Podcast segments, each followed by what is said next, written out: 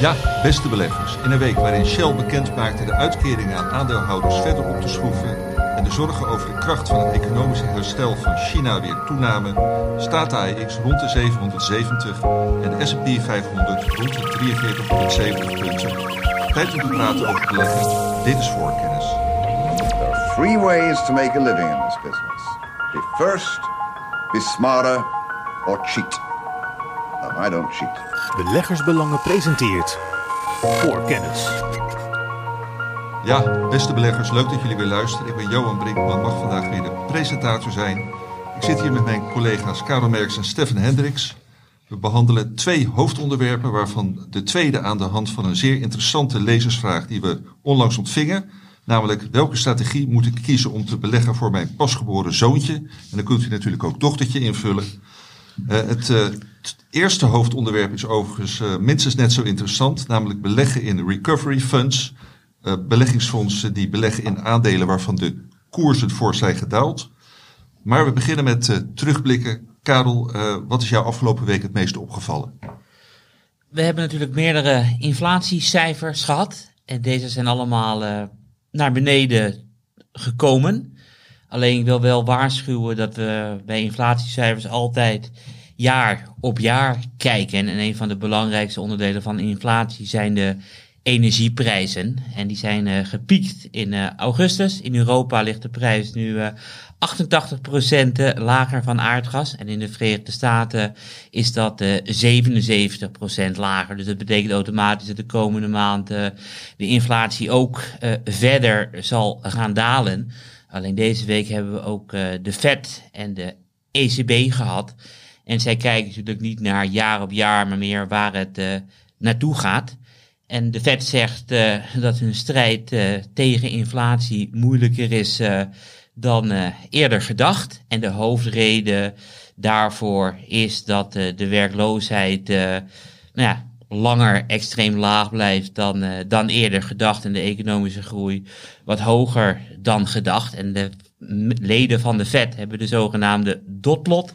Daarin geven ze in een grafiek met stipjes aan waar de verschillende leden van de Fed denken dat de rente gaat uitkomen in de komende periode. En er worden nu nog 2 renteverhogingen verwacht in 2023. Eerder werd gespeculeerd op verlagingen dit jaar al. Ja, maar die zijn eruit. Die zijn eruit. En in de persconferentie werd ook gevraagd van meneer Paul, wanneer gaan we de rente verlagen? En toen zei hij letterlijk, de komende jaren zal dat niet gaan gebeuren. Oké, en daar zie je dan toch op de aandelenmarkt niet een hele erge schrikreactie op komen? Nee, zeker niet. Maar ik bedoel, de aandelenmarkt kijkt natuurlijk ook van, hoe gaat het nu? En het gaat eigenlijk hartstikke goed. Dus ik bedoel, de economische groei gaat de goede kant op. En de enige reden waarom de Fed denkt dat de werkloosheid langer laag zal blijven dan eerder gedacht, is omdat het gewoon goed gaat. En hoe lager de werkloosheid, hoe hoger de inflatiedruk is. Oké. We zouden er eindeloos over verder kunnen praten, maar laten we dat niet doen, want jij hebt nog andere interessante punten voor je terugblik. Oh ja, zeker weten, maar dit hebben wel met hetzelfde allemaal te maken. Want natuurlijk ook nog de ECB. En de ECB heeft gezegd, buiten energieprijzen verwachten voor 2023, 2024 en 2025 een hogere inflatie dan verwacht. Dus het is ook heel erg hokkies. En we hadden de week daarvoor natuurlijk Australië en Canada, waarvan mensen dachten de rente zal niet omhoog gaan. En die rente is daar ook omhoog gegaan. Dus de Fed zal verder blijven afremmen en de rente zal nog wat stijgen. Maar ik wil sowieso het ook even hebben als aandeelhouder over het nieuws van Shell afgelopen week. Ja. Want Shell gaat niet meer de olieproductie laten krimpen zoals eerder verwacht was. Het gaat minder investeren in de toekomst en dat betekent dat een nog groter gedeelte van de vrije kaststroom naar de aandeelhouder zal gaan in de vorm van nog meer inkopen van eigen aandelen en nog meer uitkering van dividend. En Shell vindt het heel erg jammer dat ze op dit moment op een KW van 4 noteren en een concurrent als Chevron zit op 8 en door gewoon een duidelijkere strategie neer te zetten, hopen ze dat de waarderingen wat omhoog kunnen gaan. En het gat met Chevron en Exxon wordt gedicht. Ja. En de vraag is, en Stefan heeft er ook een duidelijke mening over, maar er zit heel gretig te kijken naar zijn microfoon. Nou, Stefan, wat is jouw mening daarover? Nou, ik vind het een ontzettend mooie microfoon, daarom keek ik ook zo naar. Nee, wat ik heel interessant vind, is dat ook, je noemt Shell, ik ook net de jaarvergadering van Total gehad. En ook daar kregen bijvoorbeeld de voorstellen van Follow This, laat maar noemen de milieuactivistische aandeelhouders. Straks komen we nog bij een ouderwetse activistische aandeelhouder. Volgens mij 30% van de stemmen kreeg voor zijn voorstellen. En dat is echt heel erg veel. En dat was ook verrassend bij Total. En dan weet je natuurlijk dat die organisatie zich ook al bij Shell heeft geroerd. En dan is het opvallend als je naar de jaarvergaderingen van Exxon en van Chevron kijkt, dat daar nou de steun voor, laten we maar zeggen, meer milieugerichte voorstellen juist weer afneemt ten opzichte van het jaar daarvoor. En dat zal denk ik die Europese olieconcerns wel in zoverre een beetje zorgen baren. Dat zij natuurlijk toch op de achtergrond toch wel rekening te houden hebben met ook een ander type aandeelhouder. Een aandeelhouder die dus niet alleen maar zoekt naar meer rendement en meer aandelen. Nee, klopt. Maar het is natuurlijk zelf ook onderzoek gedaan om misschien de beursnotering naar New York te verplaatsen. En deze week hadden we ook een Investor Day van Shell. Niet in Europa, maar in New York. Om gewoon Amerikaanse beleggers te overtuigen. Dus ze maken daar echt werk van. En de CEO van Totaal heeft in zijn persoonlijke beloningspakket afgesproken dat zijn bonus afhankelijk is van de ontwikkeling van de vrije kasstroom en het waarderingsgat met Amerikaanse partners. Dus er wordt wel heel erg serieus werk gemaakt om dat verschil in waardering wat te gaan dichten. Maar gaat Shell dan niet problemen krijgen met zijn eigen activistische aandeelhouders? Dat is denk ik wat meer de spagaat in ieder geval, of de ogenschijnlijke spagaat, waar volgens mij Europese oil majors iets meer mee te maken hebben dan Amerikaanse. Dus ja, ook Total bijvoorbeeld, die tot dit jaar volgens mij er redelijk van gevrijwaard was. Dus Shell was natuurlijk al langer doelwit bij jaarvergaderingen. Bij mijn weten is het voor de eerste keer dat er bij Total Energie, moet je volgens mij tegenwoordig zeggen, zo'n grote steun was voor dergelijke voorstellen. Dat betekent dat de Europese oliebedrijven gewoon eigenlijk naar twee kanten moeten kijken. Nee, dus niet alleen maar naar het rendement van de aandeelhouder, maar ook naar dit soort voorstellen. En dat ze het in de VS misschien ietsje makkelijker hebben in dat opzicht. Ja. Maar het klopt toch wel dat heb jij nou zelf privé ook Total? Ik heb ook Total. Misschien moeten we dat erbij zeggen, ik heb ze zelf ook privé. Nou, misschien moeten we erbij zeggen dat ik als vraagsteller ook Shell aandelen heb. Geen Total overigens. Maar Karel, jij begon te zeggen, want daar maak ik me dan zorgen over, van Shell investeert minder in de toekomst. Dan denk ik van, die aandeeltjes Shell die wil ik misschien nog heel erg lang aanhouden. En dan heb ik daar op korte termijn, begrijp ik, profijt van. Maar op de lange termijn ziet het toekomstbeeld er dan gewoon niet slechter uit na deze week. Wat is voor jou lange termijn? Nou ja. Want ik bedoel, op het moment dat je een KW van 4 hebt, heb je een winstrendement volgens mij van 25%.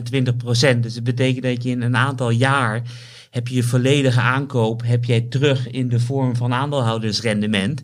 En dan heb je een gratis call-optie op de future. Ja, en maar ik wil die dingen nog 30 jaar aanhouden. Maar ik bedoel, en dan zeg jij van ze investeren minder in de toekomst. Op het moment dat jij ze 30 jaar wil aanhouden, dan zou ik ze nu verkopen. Dat is gewoon te risicovol, want je weet niet hoe het in de komende jaren, 30 jaar zal gaan. En we hebben tot nu toe, zien we nog elk jaar, gewoon een nieuw all-time high in het gebruik van fossiele brandstoffen. We hebben zeer recent weer meerdere dagen gehad met de grootste aantal vliegtuigen in de lucht. Dus de luchtvaart groeit nog ook heel hard door. Alleen we zijn natuurlijk wel in de wereld flink bezig om alles te verduurzamen.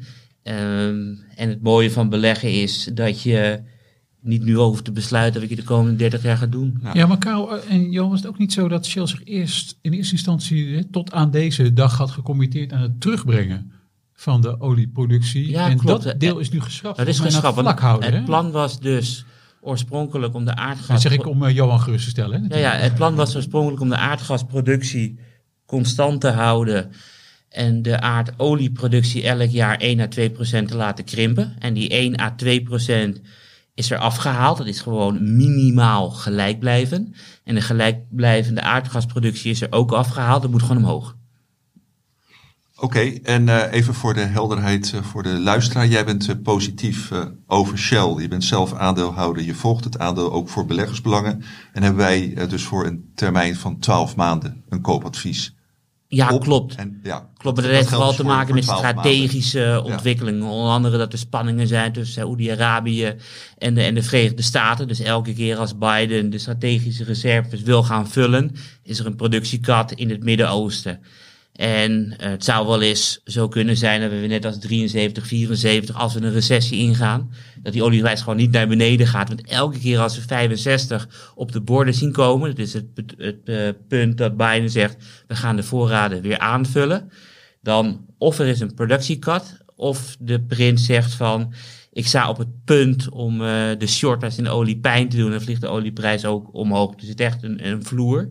En al die grote oliemaatschappijen hebben een inkoop van eigen aandelen en dividendbetalingen gebaseerd op een olieprijs van 60. Dus vanaf boven de 60 is gewoon alles veilig. Ja, dus met het oog 12 maanden hebben we een koopadvies. Had jij nog verdere terugblikpunten, Karel? Nou, het is heel erg opvallend dat de mondiale verrassingsindex, het is de index die kijkt naar hoe goed zijn de economische cijfers in de 10 grootste economieën op de wereld. Als die 0 is, nou ja, dan zijn de economische cijfers precies in lijn met wat analisten verwacht hadden.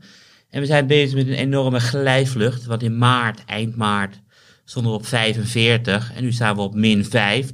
Dus eerst kwamen de cijfers een stuk beter dan verwacht binnen en nu wordt het allemaal ietsje minder op de wereld. Maar dat snap ik dan toch niet goed. Want jij zei net eigenlijk, toen je het over de Fed had, van ja, het gaat eigenlijk economisch gezien nog te goed voor de Fed. Ja, klopt. En misschien had ik het beter moeten specificeren. Want Powell wees echt op de werkloosheid in de Verenigde Staten. En de werkloosheid is natuurlijk een indicator die redelijk achterloopt. En we zien ook vooral, en aan Amerika zit niet eens zo slecht. Het is vooral Europa. Dat gaat heel hard, hè? Al maanden ook echt heel hard. Ja, maar Europa gaat heel hard. We zijn nu op min 90 beland in Europa. En min 90 zijn standen die we eigenlijk alleen gezien hebben, of in de coronacrash, of de eurocrisis, of de mondiale financiële crisis. En dan is het niet hoe erg die cijfers zijn, maar hoe erg de cijfers afwijken van wat we verwacht hadden. En dan is het heel erg opvallend dat de aardgasprijs met 80% naar beneden gaat en de cijfers zoveel slechter zijn dan verwacht. En volgens mij is het vooral Duitsland, toch Steppen? Ja, daar gaat het natuurlijk het allerhardste. Ja, dat klopt. Dat trekt het wel heel erg naar beneden. Oké, interessant. Dat waren jouw punten, Karel? Ja. Oké, nou dan heeft Steffen nog wat voorbereid. Ja, dat heb ik. Het macro-deel heb ik een beetje gehad. Ik wilde wel wat over 2 bedrijven zeggen die al wel eens eerder in deze podcast zijn langsgekomen en ook al eens in mijn portefeuille terecht zijn gekomen, bijna per ongeluk. Eén daarvan overigens niet, en dat is Illumina. Daar hebben we wel eens een podcast aan gewijd, volgens mij met de titel Het mooiste aandeel dat ik nooit kocht. Illumina, ja. En dat is een bedrijf dat maakt instrumenten waarmee je genetisch materiaal in kaart kan brengen. DNA sequencing heet dat in het Engels. Een bedrijf met een ijzersterke marktpositie. Daar hebben we het de vorige keer eens over gehad. Een van de redenen waarom ik wel een beetje aan de zijlijn was met dit aandeel was dat zij besloten hadden om Grail over te nemen. En Grail is een start-up eigenlijk nog, maar dan wel een start-up die zo'n 7, 8 miljard dollar waard was toen Illumina het overnam. En die maken innovatieve oncologie-testen via bloed. En dat is echt een hele nieuwe en zelfs een hele belangrijke markt kunnen worden. Duidelijk dat Illumina dat wilde hebben. Alleen toezichthouders waren daar niet zo blij mee. Dus Illumina kreeg in eerste instantie geen goedkeuring. Ja, normaal gesproken als bedrijf, ja, of je zet die overname nog even niet door, of je wacht op goedkeuring. Maar daar had Illumina kennelijk geen zin in. Dus die hebben gewoon die overname doorgezet. Dus die hebben eigenlijk de confrontatie gezocht met toezichthouders in zowel de VS als in Europa. Ik snap ook niet precies waarom je dat moet doen. En kennelijk was ik niet de enige. Want in maart van dit jaar meldde zich Carl Icahn, en ik noemde al eerder, je hebt zeg maar milieuactivistische aandeelhouders, maar je hebt ook nog de ouderwetse activistische aandeelhouder. En dat is Carl Icahn, volgens mij. Is dat het type Gordon Gekko, zeg maar? Ja, redelijk is volgens mij, was Gordon Gekko niet redelijk gemodelleerd op Carl Icahn. Als ik me niet vergis, in de film Wall Street, waar Johan het over heeft, voor het geval dat mensen dat nog niet, nog niet weten. Icahn is al in de 80, maar toch nog wel scherp. En hij zei, ja, eigenlijk heeft Illumina ongelooflijk veel waarde vernietigd, want ja, die... Het wel of niet doorgaan van die overname hangt echt ongelooflijk boven dat aandeel. De Europese Unie dreigt ook met een hele forse boete. Icahn schreef al meerdere brieven aan de aandeelhouders en het management om eigenlijk te zeggen van dat er helemaal niks van klopte. Hoe die strategie daar werkte bij Illumina. En zijn idee was om op de aandeelhoudersvergadering eind mei 3 kandidaten voor de raad van commissarissen, het is niet helemaal hetzelfde, maar de board van Illumina te laten verkiezen, zodat het bedrijf in ieder geval de strategie een beetje kon aanpassen. Nou, toen hij dat aankondigde, kan je wel, denk ik, nou ja, dan kan je wel achterhalen wat er gebeurt. Dan vliegt het aandeel natuurlijk omhoog. Die denkt, hé, nu gaat er wat gebeuren bij Illumina. Toen kwam de aandeelhoudersvergadering. Lukte het Icahn wel om de chairman, dus nou maar even zeggen de president, commissaris, weg te laten sturen. Maar hij kreeg slechts één van zijn 3 kandidaten in de board van Illumina. Dus koers weer helemaal omlaag, omdat iedereen dacht van ja, nu is het spel dan wel een beetje uit voor Icahn, want met één van zijn kandidaten is het toch te weinig om echt wat aan Illumina te doen. En afgelopen weekend werd bekend dat dat toch kennelijk ietsje anders zit. Want er zal het achter de schermen wel het een en ander zijn gebeurd. Want vrij plotseling stapte de CEO, dus bestuursvoorzitter meneer De Souza, op de architect van die overname van Grail. En dat viel dan weer goed bij beleggers. Ja, nu de hoop is dat in ieder geval Illumina van dat dossier afkomt. Want dat hangt wel echt heel erg boven dat aandeel. Het is verder wel een mooi bedrijf. Maar dit was wel iets wat... nou, het speelt al heel erg lang. En nogmaals, ik vind het heel erg merkwaardig dat een bedrijf tegen 2 toezichthouders in, nota bene, dat is nog veel opvallender, een overname er doorheen probeert te drukken. En met name bij de Europese Unie waren ze not amused daarover.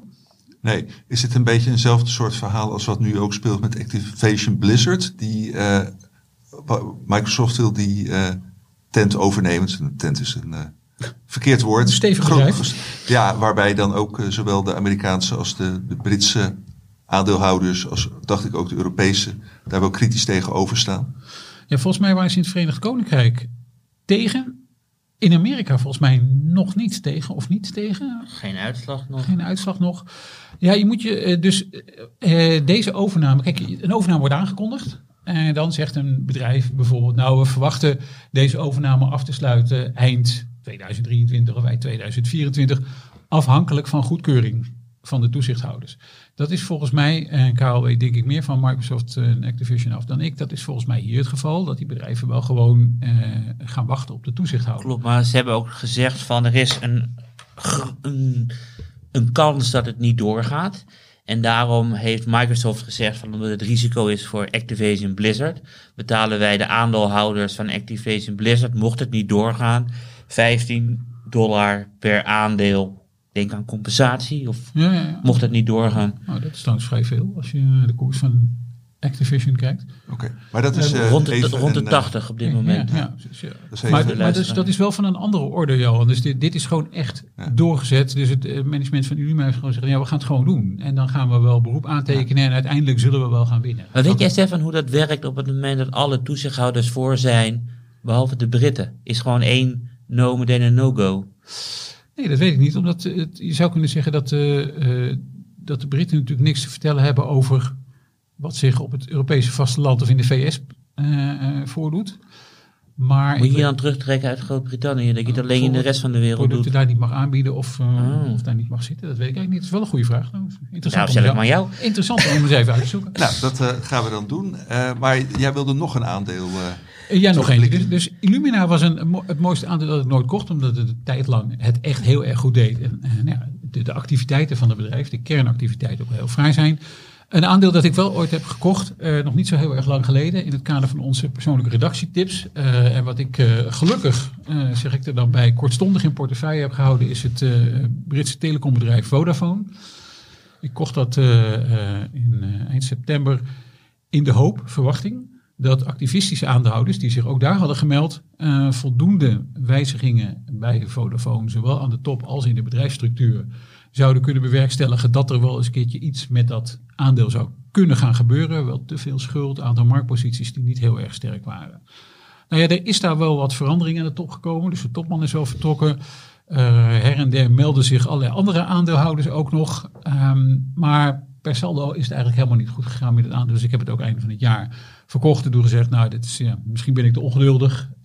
Had ik moeten blijven zitten. Nou, ik ben uiteindelijk blij dat ik dat niet heb gedaan. Want daarna, dit jaar, staan ze nog eens een keertje 15% in de min. En dat is zowel slechter dan KPN en ook slechter dan de Europese Telecom-index. Maar goed, er was dan eindelijk deze week ook weer eens een keertje een beetje goed nieuws voor Vodafone. Dat is ook wel eens leuk voor de aandeelhouders. Want zij hebben een fusie aangekondigd met Three. En dat is een andere mobiele aanbieder in het Verenigd Koninkrijk. Dat hebben ze wel eigenlijk een beetje nodig. Zodat ze samen wat kosten kunnen delen. Voor de uitbreiding bijvoorbeeld van het 5G-netwerk en allerlei andere operationele kosten. Dus het aandeel van Vodafone ging ook wel hoger. Maar ja, er staan nog 75 pence. En dat was... wat was het in eind september nog ruim boven de 100. Dus heel vrolijk word je er nog niet van. Maar er is misschien eindelijk wat goed nieuws. Want ze hebben wel wat... die consolidatie op die Britse thuismarkt is denk ik wel goed voor ze. Neemt niet weg dat er toch nog wel wat dossiers blijven hangen. Want de free cashflow is nog niet echt wat je zou willen. En Duitsland blijft nog een... kolossaal hoofdpijndossier voor dit bedrijf. En had je deze nu nog steeds in je portefeuille? Nee, ik heb ze eind vorig jaar... was ik er letterlijk en figuurlijk klaar mee. Oké, voor de helderheid. Dank jullie wel nog even heel kort... waar jullie afgelopen week over hebben geschreven. Karel? Ik heb een tip geschreven... omdat eigenlijk voor het eerst in 20 jaar... de yield op Amerikaanse obligaties hoger ligt dan de yield op aandelen. Even een hele snelle rekensom. Op dit moment krijg je 5,2% rente op korte Amerikaanse staatsobligaties. En op het moment dat je kijkt naar $100 market cap in de S&P 500... dan is er een winst daarvan van $4,80. Dus dan zit je op 4,8%. Uiteraard is die 5,2 is gegarandeerd en die 4,8... niet, dat kan meer of minder worden, afhankelijk hoe de winst dit jaar zal zijn. Dan denk ik, het gebeurt niet zo vaak dat het obligatierendement hoger ligt dan het winstrendement op aandelen. En daarom heb ik zelf korte termijn Amerikaanse staatsobligaties gekocht en een tip voor het blad geschreven. Link in de show notes. Hartstikke goed. Stefan, wat heb jij afgelopen week gedaan voor het blad? Nou, onder meer geschreven over een aandeel dat ik al in portefeuille had en nog steeds in portefeuille heb. Onze nieuwe sectorfavoriet in de sector medische technologie. En dat is Thermo Fisher Scientific. Een van die bedrijven die onvoorstelbaar heeft geprofiteerd van de coronacrisis. Omdat zij onder meer coronatesten maakten. Nou, daar was natuurlijk de omzet kolossaal van. En tegelijkertijd hebben ze ook allerlei diensten en producten geleverd. Waarmee coronavaccins zijn gemaakt. Nou, dus dan kan je wel voorstellen dat Thermo Fisher een uitstekende positie had... toen de coronacrisis eindigde. En ik vind dat ze eigenlijk dat heel erg slim gedaan hebben. Dus veel cash behaald. Daarmee nog een enorme overname gedaan. En iedere keer breiden ze die activiteiten maar uit. Dus hun slogan is ook een beetje van molecule tot medicine. Ja, oftewel alles wat te maken heeft met de ontwikkeling van medicijnen. Dus van klinisch onderzoek helemaal tot aan het op de markt brengen van de medicijn. Overal hebben zij daar een rol in te spelen met de levering van specifieke microscopen, gewoon met de productie van medicijnen, het doen van klinisch onderzoek. Opmerkelijk genoeg, een paar concurrenten van Thermo Fisher hebben al wel omzetwaarschuwingen gegeven, omdat de biofarmaceutische industrie heeft het best lastig, en dan met name kleine biotechbedrijven. Thermo Fisher nog niet, zeg ik, enigszins voorzichtig. Dat zou misschien nog kunnen bij publicatie van de tweede kwartaalcijfers. Ergens eind juli zal dat zijn. Maar op lange termijn is dit echt een winnaar in deze sector. Een echte winnaar. Oké, dankjewel. En ook deze zetten we in de show notes. Voorkennis. Nou, snel naar het eerste hoofdonderwerp, Stefan. Recovery Funds. Jij wilde het daar graag over hebben. Kijk, we hebben zelf nog een beetje in de recovery eigenlijk van de vorige. Nou, neem even rustig een slokje koffie. Haal diep adem. Ga er eens even recht voor zitten. Waarom wil jij het over recovery funds hebben, Stefan? Dat moet ik denk ik even inleiden. En dat heeft heel erg te maken ook met wat Karel net zei over de Global Surprise Index. Hè. Dus hoe zijn de macro-economische data? Nou, die vallen eigenlijk iedere keer wat meer tegen. Dus dan dreigt een recessie. En als een recessie dreigt, dan denk je dat het... Zeg maar, het goedkope deel van de aandelenmarkt, hè, de waardeaandelen of de value stocks, hoe je het ook wil noemen, dat die dan altijd wat kwetsbaarder zijn, want daar zitten vrij veel cyclische bedrijven tussen. Nou, we krijgen natuurlijk ongelooflijk veel research binnen her en der, dus ook research van typische value managers, om het maar te noemen. En die hebben daar allerlei onderzoeken naar gedaan en één daarvan is GMO en die weten echt wel waar ze het over hebben. En die hebben eigenlijk onderzocht en bekeken, hoe doen die waardeaandelen het nou op het moment dat het economisch tegenzit? En dan blijken die prestaties eigenlijk helemaal niet zo slecht te zijn. En is het fenomeen van de value trap, want daar ben je natuurlijk als waardebelegger altijd bang voor. Hè? Een value trap is een aandeel dat goedkoop lijkt, maar helaas ook goedkoop blijft of nog goedkoper wordt als je een beetje pech hebt, omdat het aandeel gewoon om hele juiste redenen goedkoop was en eigenlijk gewoon een heel slecht presterend bedrijf vertegenwoordigt. Nou, ze hebben dat allemaal onderzocht en zij zeggen, nou ja, tijdens een recessie kan je eigenlijk, is waarschijnlijk verstandig om banger te zijn voor zogeheten growth traps. Dus groeiaandelen die de verwachtingen niet waar kunnen maken, omdat die groeiaandelen zijn nog een keertje heel erg hoog gewaardeerd. Dus die kunnen dan nog een extra klap krijgen. Nou, dat hebben we denk ik in het jaar 2022 wel gezien met een aantal vermeende groeiaandelen. Zoals ASML bijvoorbeeld. Zoals ASML, ja, maar ik zei vermeende groeiaandelen. Ja. En dan, dat is wel een beetje, dat is niet terecht voor ASML. Want dat is natuurlijk een echt groeiaandeel met een echte groeimarkt. Maar er zijn ook groeiaandelen, groeibedrijven geweest, waarvan je denkt, nou die hebben echt een markt die groeit heel stevig door, totdat het een klein beetje tegen zit. En dan komt de klad er heel erg in. Maar dan komt de klad ook heel erg in de waardering. Dus dat hebben zij onderzocht. Ze zeggen van nou, die growth traps, daar moet je misschien nog wel meer voor oppassen. Maar als je misschien nog wat veiliger wil gaan zitten, zo kom ik, het is een hele lange aanloop, maar ik kom echt ergens uit hoor. Als je nog wat veiliger wil gaan zitten, dan kun je misschien het beste gaan kijken naar het allergoedkoopste deel van de aandelenmarkt. Dus binnen dat waardedeel heb je dan nog het allergoedkoopste deel, dat wordt deep value genoemd.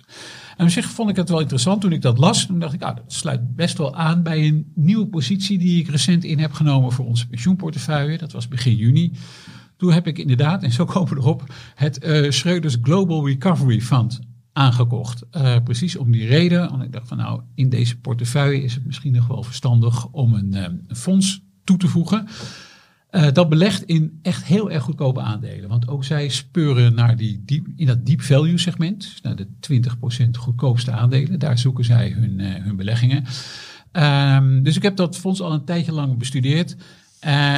Ik wilde het er toch even over hebben, omdat het zo'n fonds is. Je moet altijd een beetje om lachen. Als je dan de namen ziet, dan krijg je er altijd wel een beetje buikpijn van. Dan denk je, waar heb ik eigenlijk in belegd? Misschien moet ik, als ik even de top 10 holdings voorlees waar je dan in belegt als je dit fonds koopt. Dat is de grootste holding, dus de grootste positie is Intel, dan BT Group, telecomaanbieder uit het Verenigd Koninkrijk. Dentsu Group, dat is een reclame- en mediabureau uit Japan. Molson Coors, dat is een bierbrouwer. GSK, de Britse farmaceut. Continental, door bandenproducent onder meer door collega Hildo volgens mij nog recent getipt. Hetzelfde geldt ook voor Mohawk Industries. Dus als je nog een nieuwe vloer thuis wil hebben, dan kom je onder meer Mohawk uit. Micron Technologies, halfgeleiderproducent. Standard Chartered, Britse bank. En er onderaan, ook wel eens bij ons op het forum genoemd, Stanley Black & Decker. Nou, dat is eigenlijk als je nou op een feestje wil komen en je zegt, kijk eens wat ik in portefeuille heb aan 10 bedrijven, dan denk ik niet dat je deze noemt. Dan is het natuurlijk veel spannender om te zeggen dat je de ASML's inderdaad en de Nvidia's natuurlijk. Nvidia's, ja, en de Apple's in portefeuille, want dan lijk je er echt verstand van te hebben. Maar deze beheerders doen het dus echt heel erg anders. En die presteren eigenlijk op het moment dat het slechter gaat ook helemaal niet zo slecht. Dus de afgelopen 3 jaar presteren ze beter dan de MSCI World Index bijvoorbeeld. Afgelopen 3 jaar? Dat is wel heel erg grappig. Want er zit dus wel een hele positieve periode in. Ja, maar ik ook bedoel, natuurlijk... Inclusief het vaccin van Pfizer... Biden werd gekozen, quantitative easing, de rente naar nul. Je zou en Ja, alles is omhoog gevlogen. Nee, dat klopt. Maar 2022 is echt voor hun een relatief goed jaar geweest. Nog wel waarin ze verloren hadden, maar lang niet zoveel. Zo wil je natuurlijk beleggen. Dat je minder hard omhoog vliegt. En minder naar beneden gaat en per saldo hoger uitkomt. Ja, dat klopt. Je krijgt want die benchmark zal veel volatieler geweest zijn. Die benchmark is veel volatieler. En je krijgt natuurlijk een hele rare portefeuille met aandelen. En ik kan eigenlijk iedereen wel aanraden om een beetje die summaries en factsheets te lezen van dit. Zullen we de factsheet maar gewoon ook in de show notes zetten? Ja, ik zal in ieder geval ook even het commentaar op dat zij hebben op verschillende posities. Want dat geeft op zich wel goed aan. Want, het commentaar van GMO? Nee, het commentaar van dit Schreuders. Oké, van Schreuders. Sorry, ja. Dat is eigenlijk het interessante daarvan. Want je belegt natuurlijk in een aantal bedrijven. Ik noemde net de top 10, maar buiten de top 10, die had ik eigenlijk ook nog even moeten noemen. Ook een aandeel dat wel met enige regelmaat bij ons terugkomt. Dat is Viatris.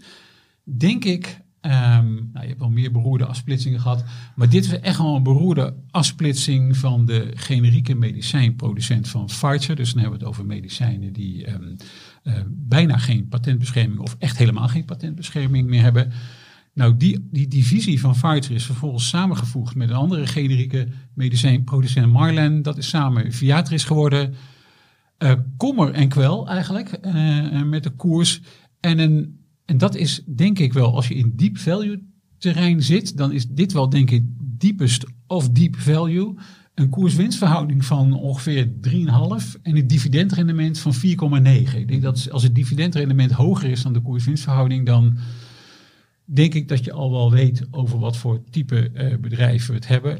Dus een bedrijf met heel veel issues. En wat opvalt als ik dan door een heleboel van die posities van dit fonds loop. En ik ga dan naar onze Bloomberg Terminal. Ons financieel systeem waar wij de financiële data onder meer vandaan halen.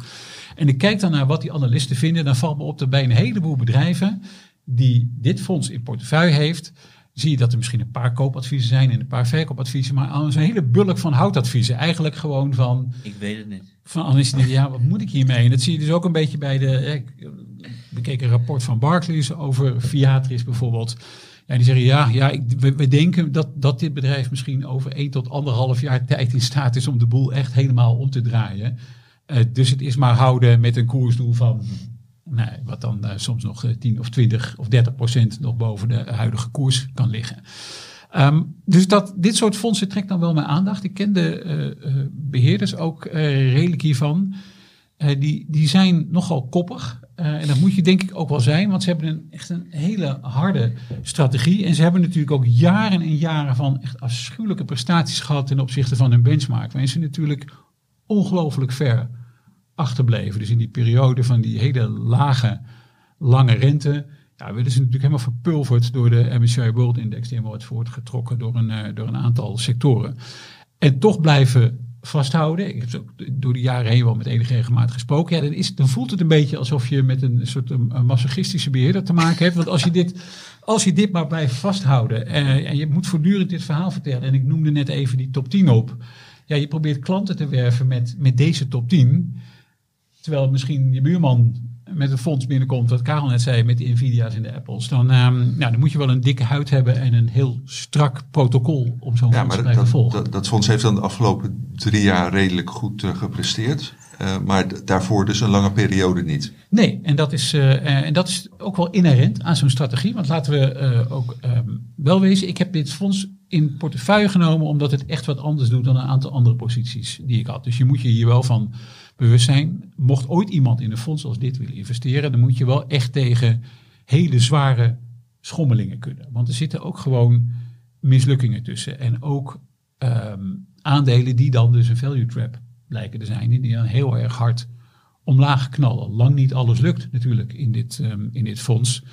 En waarde beleggen, als je de stijl waarde beleggen, dus het beleggen in goedkopere delen van de aandelenmarkt, heeft natuurlijk, wat is het denk ik wel, voor het jaar 2022, 2021, misschien wel 10, 15 jaar is die ver achtergebleven bij de wereldindex. En dat heeft die stijl natuurlijk ook gewoon een hele slechte naam bezorgd, omdat een heleboel beleggers dachten, waarom zou ik, je kunt wel zeggen tegen mij dat het een heel aantrekkelijk gewaardeerd aandeel is, maar als ik naar andere delen van de aandelenmarkt kijk, Kijk, dan kan ik daar veel meer geld verdienen. En die zijn dan misschien duurder, maar die doen het wel een stuk beter. Ja, maar je zegt van ja, dit zijn dan aandelen die, als het slecht gaat met de economie, slecht gaat met de aandelenmarkt, minder hard omlaag gaan. Maar ga je er ook positief rendement mee halen?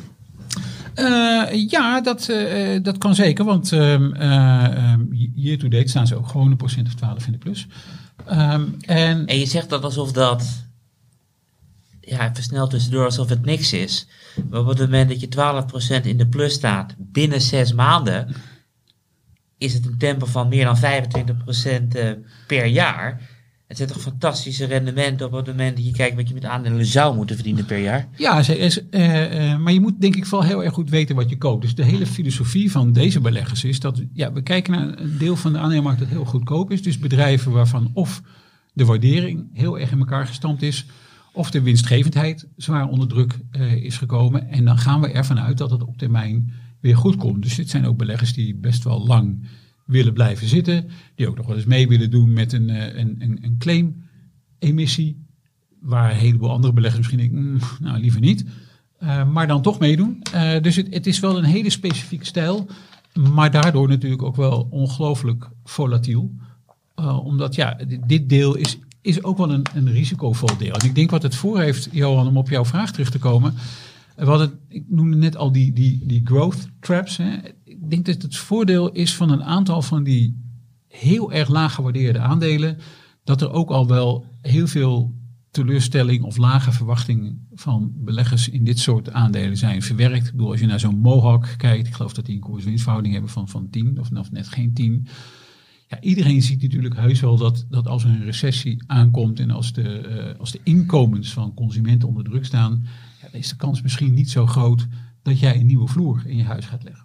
Maar het is niet dat er nooit meer nieuwe vloeren in huizen worden gelegd. En dat is eigenlijk is misschien een beetje flauw om het zo te zeggen, maar dat is een beetje in een notendop hoe dit soort beheerders er tegenaan kijken. Nou ja, we zijn misschien wel bereid om te wachten. Hetzelfde wat ze met BT Group hebben, zo'n telecomaanbieder. Ja, die moet nu meer nog dan verwacht geld gaan investeren in uitbreiding van het glasvezelnetwerk. Ja, dat eet in de free cashflow. Nou, dat was een vervelende boodschap afgelopen mei. Om op termijn natuurlijk wel meer geld te kunnen verdienen. En zij zeggen dan, nou ja goed, we wachten wel. En we worden in de tussentijd, vinden wij, dat we beloond worden voor het wachten met een dividendrendement van 5-6%. En dan wachten we wel. Dus je ziet in de karakteristieken van het fonds ook terug. De gemiddelde koers-winstverhouding is, nou zeg even net iets boven de 10. En het dividendrendement is 3,7. En soms hebben die beheerders dus inderdaad de filosofie, nou ja, dan wachten wij wel tot het weer goed komt. En dat kan ook wel eens zomaar 6, 9, 12... 15 enzovoort maanden zijn. Maanden, ja. Oké. Ja, niet ja. Nee, interessant. Dankjewel, Stefan. Voorkennis. Tweede hoofdonderwerp. Een interessante vraag die wij van een lezer kregen. Die voor zijn baby wil gaan beleggen. Nou, dat is op zichzelf natuurlijk al super verstandig. Maar hoe doe je dat dan? Karel heeft daar een en ander over uitgezocht. Ja, dat klopt, Johan. We kregen dus een mail van een luisteraar. Waarschijnlijk eind mei werd zijn zoon geboren. Dus dan kunnen we hem alvast feliciteren, omdat het nu alweer halverwege juni is. En ik dacht altijd, op het moment dat je voor je zoon gaat beleggen, heb je een hele lange looptijd. Maar hij was al een tijdje bezig, al bijna een jaar. Dus waarschijnlijk meteen toen hij wist dat hij nageslacht kreeg, is hij begonnen met beleggen. En hoe langer je belegt, hoe beter je rendementen zijn uiteindelijk. Want tijd is denk ik een van de belangrijkste indicatoren. En zijn beleggingen zijn vooral in Europa, opkomende markten, de Verenigde Staten, S&P 500, de All Country Index, Latijns-Amerika, India, Clean Energy, Japan en de Amerikaanse dividenden-aristocraten. Dus het is al een grote portefeuille. En maandelijks wordt er bijgekocht om de GAK te verminderen. Dat is de gemiddelde aankoopprijs. En zijn strategie is de zogenaamde Core Satellite. En als Core heeft hij dan de All Country Index. En daar heeft hij een heleboel vragen over. Van is dit de juiste strategie? En ik zie dat u, waar hij mij bedoelt, dat ik een voorkeur heb voor de IWDA. Het is de MSCI World. En niet de VWL en Waarom is dat? Dus laten we maar de belangrijkste vragen beantwoorden. Is het een juiste strategie? Ja, want core heeft hij de All Country Index. Daarin zitten 3.500 wereldwijde aandelen, van Chinese aandelen tot Japanse, Amerikaanse en Chinese. Dus er zit van alles vat in. En je weet bij zo'n breed gespreide portefeuille dat je sowieso op een termijn van 10, 20 jaar hele mooie rendementen gaat behalen. Want werkelijk alles zit erin, van kunstmatige intelligentie tot ook Steffens belegging in Thermo Fisher.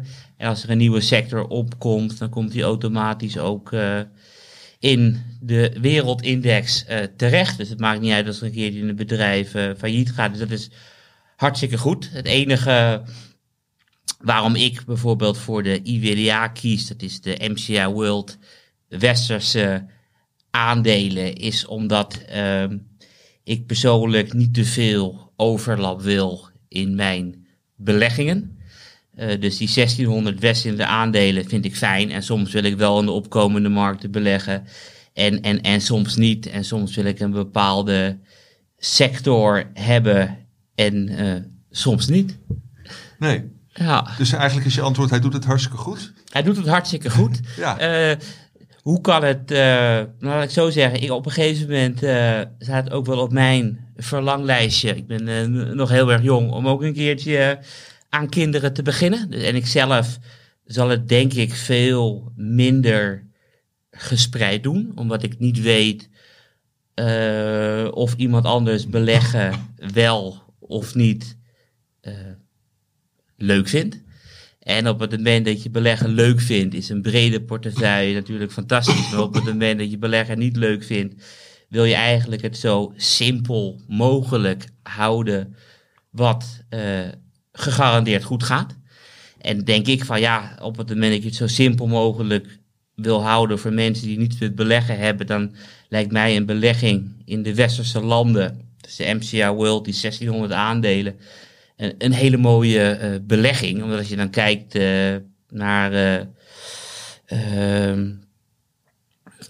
ben ik even de naam kwijt. Hoe heet dat leuke bedrijf, Stefan? Wat 400 data aan financiële geschiedenis heeft. De Global Financial Data. Die heeft zelf de MSCI World helemaal teruggerekend tot de 17e eeuw. Toen er uiteindelijk 70 aandelen, vooral in Nederland en in Groot-Brittannië en een paar in Frankrijk, genoteerd stonden. En wat blijkt, westerse aandelen maken zo'n 7-8% per jaar. En dan met rente op rente, nou ja, maak je 100% per 10 jaar gemiddeld genomen over de heel lange termijn.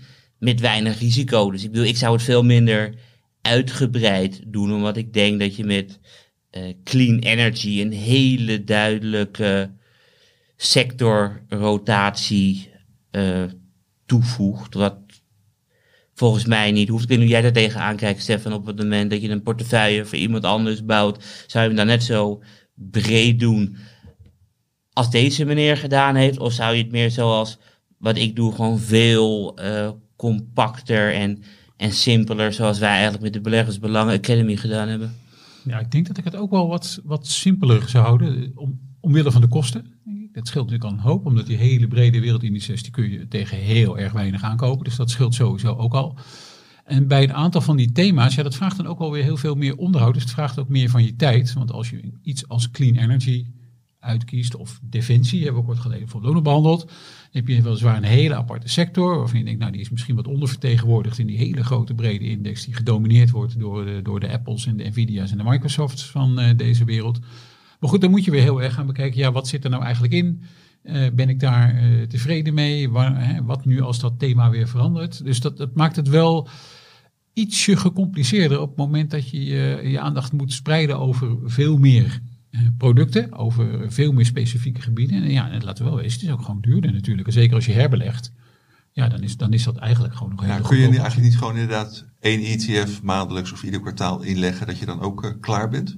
Op het moment dat je het heel simpel houdt, wel. En dat is ook de strategie, dat mocht ik ooit kinderen krijgen, ga doen. Dan krijgen ze de MSCI World. 1600 aandelen uit 21 westerse landen. En dat loopt gewoon op een termijn van 20 jaar. Ja, Weet je, en daarna is de vraag van hoe ga je dat dan afbouwen? Geef je het bedrag aan je kinderen? Maar ja, wat mij wel leuk lijkt, is tegen die tijd om te zeggen van je mag het geld hebben, maar op het moment dat je het niet doet, dan blijf ik wel doorstorten. Dat is zoiets. En uiteindelijk hoop ik dat ze er helemaal gek worden van beleggen. En dan mogen ze mijn portefeuille later beheren. Maar dat is een ander vraagstuk. Ja, hey, en zeker jonge mensen en zeker mensen die kinderen op de wereld zetten. Die kijken natuurlijk naar de toekomst. Gewoon naar de toekomst van de wereld. Heb ik het over duurzaamheid. Ik ken ook mensen die zeggen van ja, ik wil in alles beleggen, maar niet in fossiele energie bijvoorbeeld, waar we het met Shell en Total over hebben gehad. Is er nou ook een makkelijke strategie waarin je met 1 of 2 ETF's of andere producten dat soort bedrijven kunt uitsluiten? Niet dat ik weet, maar wat je natuurlijk wel hebt is op de website van iShares een hele grote aanbieder. Dan kan je precies zien van hoeveel koolstof jouw bedrijven uitstoten. Op het moment dat je in de wereldwijde index belegt, heb je automatisch ook bedrijven die clusterbommen en kernwapens maken. En inderdaad, wat jij ook zegt, olie. En het lastige is op het moment dat je een actieve strategie doet, dus op zoek naar oliebedrijven, die haal je eruit. Dan komt meteen dat kostenargument weer om de hoek. Want dan betaal je niet meer 0,2% per jaar, maar betaal je meteen 80 basispunten of 60 basispunten. Ja, je hebt volgens mij ook van een groot aantal aandelenindexen ook wel een ESG-variant. Dus ook van de MSCI World volgens mij en ook nog een aantal andere. Daar kunnen we een hele boom over inzetten waarom Chevron onlangs in een ESG-index terechtgekomen. En een van de meest beste ESG-stijgers van de laatste tijd zijn de tabaksbedrijven, maar die zijn heel erg voor vrouwen in de top, equality, et cetera. Dus ik bedoel, ik geloof dat je jaarlijks nog zoveel 8 miljoen doden hebt in de Verenigde Staten naar aanleiding van roken. Maar het is wel een ESG-bedrijf, dus dat is, ik vind het persoonlijk vind ik glad ijs. Het is altijd een discussie van wat is duurzaam en wat is niet en wat vind je belangrijk en wat is niet. Maar het gaat meer om het principe dat als je gewoon wil afwijken van die meer dan 1000 westerse bedrijven waarin je belegt, dat er ook wel gewoon alternatieven voorhanden zijn. Klopt, alleen dan moet de belegger wel heel erg duidelijk zijn huiswerk gaan maken. Want als je bijvoorbeeld kijkt naar de 100 grootste technologiebedrijven in de Verenigde Staten, die hebben het met ruim 10% per jaar de netto winst zien stijgen in de periode 2000 tot 2010, maar de aandelenkoersen werden wel gehalveerd. Dus je had enorme winstgroei, maar door de waarderingen die naar beneden gingen, was het toch een slecht rendement. Dus ik zou persoonlijk heel erg oppassen met actief beleggen met portefeuille die voor kinderen bedoeld zijn. Ja, want nog even over die beleggingstermijn, want het is bijvoorbeeld ook als je wil beleggen voor je pensioen. Het kan natuurlijk zijn dat je tot je 65ste als toekomstige pensionaar een geweldig rendement hebt, maar dat die laatste 2 jaar voordat je met je 67ste met pensioen wil gaan, dat de hele boel instort. Nou, zo is dat natuurlijk ook met beleggen voor je kinderen. Op het moment dat je denkt van ze hebben het nodig, dan kan net een heel slecht jaar eraan komen, zoals vorig jaar bijvoorbeeld. Hoe kun je daarmee omgaan?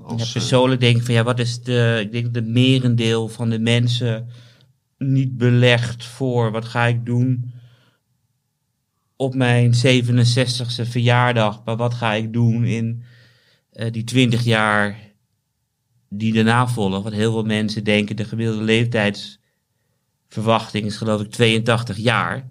Maar dat is op het moment dat je geboren wordt. Op het moment dat je de leeftijd van 65 bereikt, is de gemiddelde leeftijdsverwachting al gestegen tot 85 jaar. Dus je hebt nog een termijn van 20 jaar als je met pensioen gaat. En er zijn heel veel berekeningen hoe je die 20 jaar door kan komen. Volgens mij is een hele bekende, ik neem elk jaar 4% op van mijn totale vermogen.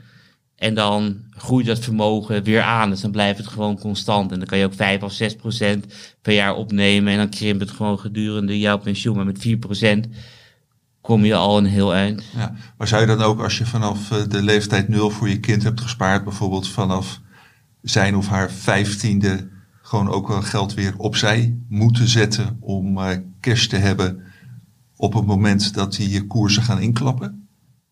Op het moment dat het idee is dat geld moet er echt per se zijn. Anders is er een probleem.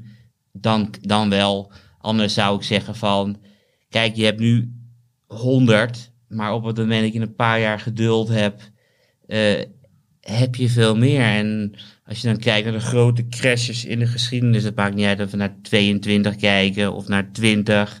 of naar de eurocrisis of de financial crisis. Je hebt altijd heel sterk herstel. Dus ik zou persoonlijk... Hoe kijk jij er tegenaan, Stefan? Tegen dat, wat ik zelf zit nog altijd in de opbouwfase. En persoonlijk heb ik mijn geld pas echt nodig als ik met pensioen ben. En ik zal nooit meer dan 4% per jaar opnemen. Want ik gewoon wil dat het doorgroeit. Maar als je een groot bedrag nodig hebt, ja, gewoon cash. Ja, het is natuurlijk eigenlijk wel de stelregel, als je iets echt nodig hebt, als het echt niet anders kan, ja, waarom zou je dan het risico nemen? Dan zou ik bijvoorbeeld ook geen langlopende obligaties kopen. Als ik het over een jaar of over 2 jaar nodig heb. Dat lijkt dan een stuk veiliger, maar obligatiekoersen hebben we in 2022 gezien, kunnen ook in één keer heel erg hard naar beneden gaan. Dus als je het echt nodig hebt, en op korte termijn, ja, dan is cash, denk ik, het enige, of een heel kortlopende staatsobligatie is dan het enige echte alternatief. Als je het niet nodig hebt, zou ik denken, ja, dan zijn koersdalingen, met name natuurlijk als je begint met opbouwen, ja, eerder een kans dan een bedreiging. Hè? Want als je hetzelfde bedrag inlegt, dan koop je meer stukken op het moment dat de koersen zijn gedaald. En profiteer je in principe meer van de stijging die er daarna op volgt. Dus het is maar net even hoe je situatie is. Maar als je echt nodig hebt, volgens mij hebben Karel en ik in het verleden wel eens dezezelfde discussie gevoerd voor de Beleggersbelangen Academy, waar we toen een aantal opleidingen voor hebben gemaakt. Ja, en daar heb ik ook wel eens iedere keer als we dan aan mensen de presentaties hielden, ja, dan denk ik ook, nou ja, dit is de koers van een Nederlandse staatsobligatie. En die was ook opeens in 1 jaar, die kon ook zo 8 tot 10% omlaag vallen. En dan denk je dat je een veilig product hebt. Maar zo werkt dat niet natuurlijk. Dus echt nodig hebben is cash en anders niet. Ja, ja. Dan maar naar de, hoe heet het, je studiefinanciering aanvragen in plaats van daarmee je financieren. Ja, en nou vroeger dan gingen mensen sparen voor hun kinderen. Zilvervloot, dat zijn misschien ook wel bij onze luisteraars bekende fenomenen van vroeger. Dan was er een spaarbankboekje en zo. En dan kon je dat als kind op je 18e kon je daarvan op gaan nemen. Is sparen in het huidige klimaat ook nog een alternatief voor beleggen? Want ja, rente gaat ook weer stijgen. Of is dat iets wat je gewoon moet vergeten? Nou ja, kijk, volgens mij stijgt de rente. Ja, kijk, ik heb persoonlijk geen Nederlands spaargeld op dit moment. Maar volgens mij is het nog steeds 0, nog wat, toch? Ja, nee, maar ik bedoel, kijk, jij schetst wel gewoon nog een hele andere periode die eraan zit te komen, Karel, op de financiële markten. Met, ja, misschien niet ondenkbeeldig, ook weer gewoon hogere spaarrentes. Je ziet daar wel natuurlijk de eerste berichtjes over komen van partijen die weer wat meer spaarrente geven aan hun klanten. Ik zelf kan herinneren, toen ik net ging werken, dat ik eerst begon met sparen. En dat toch aan het einde van het jaar, je kunt het bijna niet voorstellen, gewoon aardig opleverde. En ja, is dat ook nog, zie jij dat ook nog als een alternatief? Of? Nou, natuurlijk is het een alternatief, want het is stabieler. Alleen die gemiddelde 100% per 10 jaar zou je niet mee bereiken. En op het moment dat je belegt voor je pensioen of je belegt voor een voor je zoon of dochter en je hebt 20 jaar de tijd, dan ben ik ervan overtuigd dat de komende 20 jaar wereldwijde aandelen beter zullen presteren dan spaarrente en helemaal in Europa. Oké, nou helder standpunt. Kunnen we daar dit onderwerp mee afsluiten? Jazeker. Voorkennis.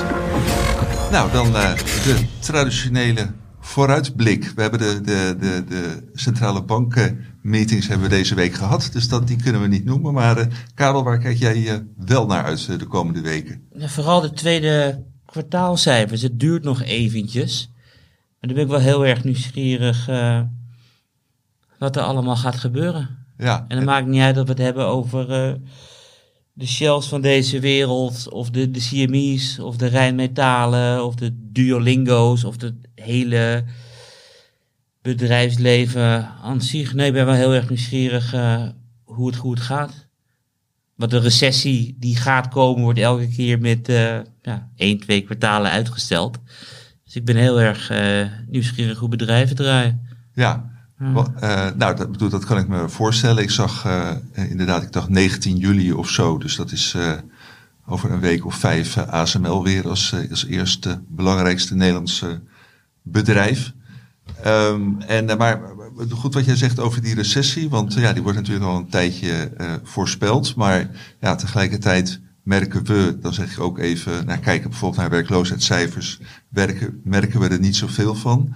Jij bent nog steeds wel ervan overtuigd dat die komt, Karel? In de Verenigde Staten sowieso. En de belangrijkste reden daarvoor is dat de yield curve nog steeds invers is.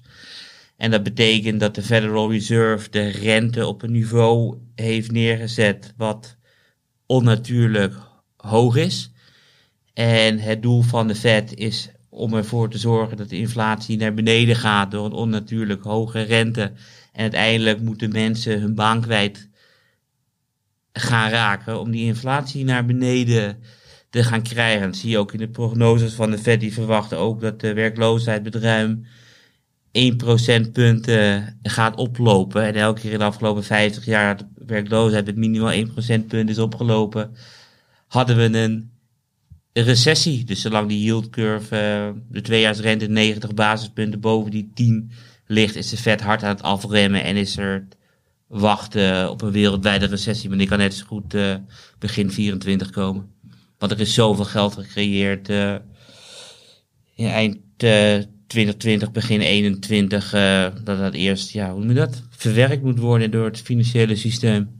Oké, we hebben in ieder geval voor de komende podcast wel het een en ander om in de gaten te blijven houden. Stefan, waar kijk jij naar uit de komende week? Nou, niet iets specifieks. Johan, waar ik al wel een tijdje naar zit te kijken is het aantal fusie- en overname deals weer in de biotech sector. Dus het lag een tijd lang helemaal op zijn gat. Maar deze week was er Novartis weer. Je ziet ook de ETF, die belegt in de gelijkgewogen biotech index, de afgelopen weken echt weer serieus oplopen. Dat betekent dat er weer wat is. Dat kennelijk een aantal farmaceuten toch wel weer wat waarde ziet in die biotechbedrijven die heel erg hard afgestraft zijn. En er zijn er echt ook heel veel die redelijk in cash problemen kunnen gaan komen. En dan misschien wel naar een grote stevige partner uit de farmaciehoek moeten gaan. Oké. Nou, ook dat blijven we uiteraard de komende periode in de gaten houden. Dank jullie wel, Karel en Steffen. Volgende week zit mijn collega Maarten Butterman op deze stoel. Dan met Jeff Thijssen en weer met Karel. Heeft u vragen voor een van beide heren? Mail dan naar voorkennis@beleggersbelangen.nl. Bedankt voor het luisteren en het kijken. En tot volgende week.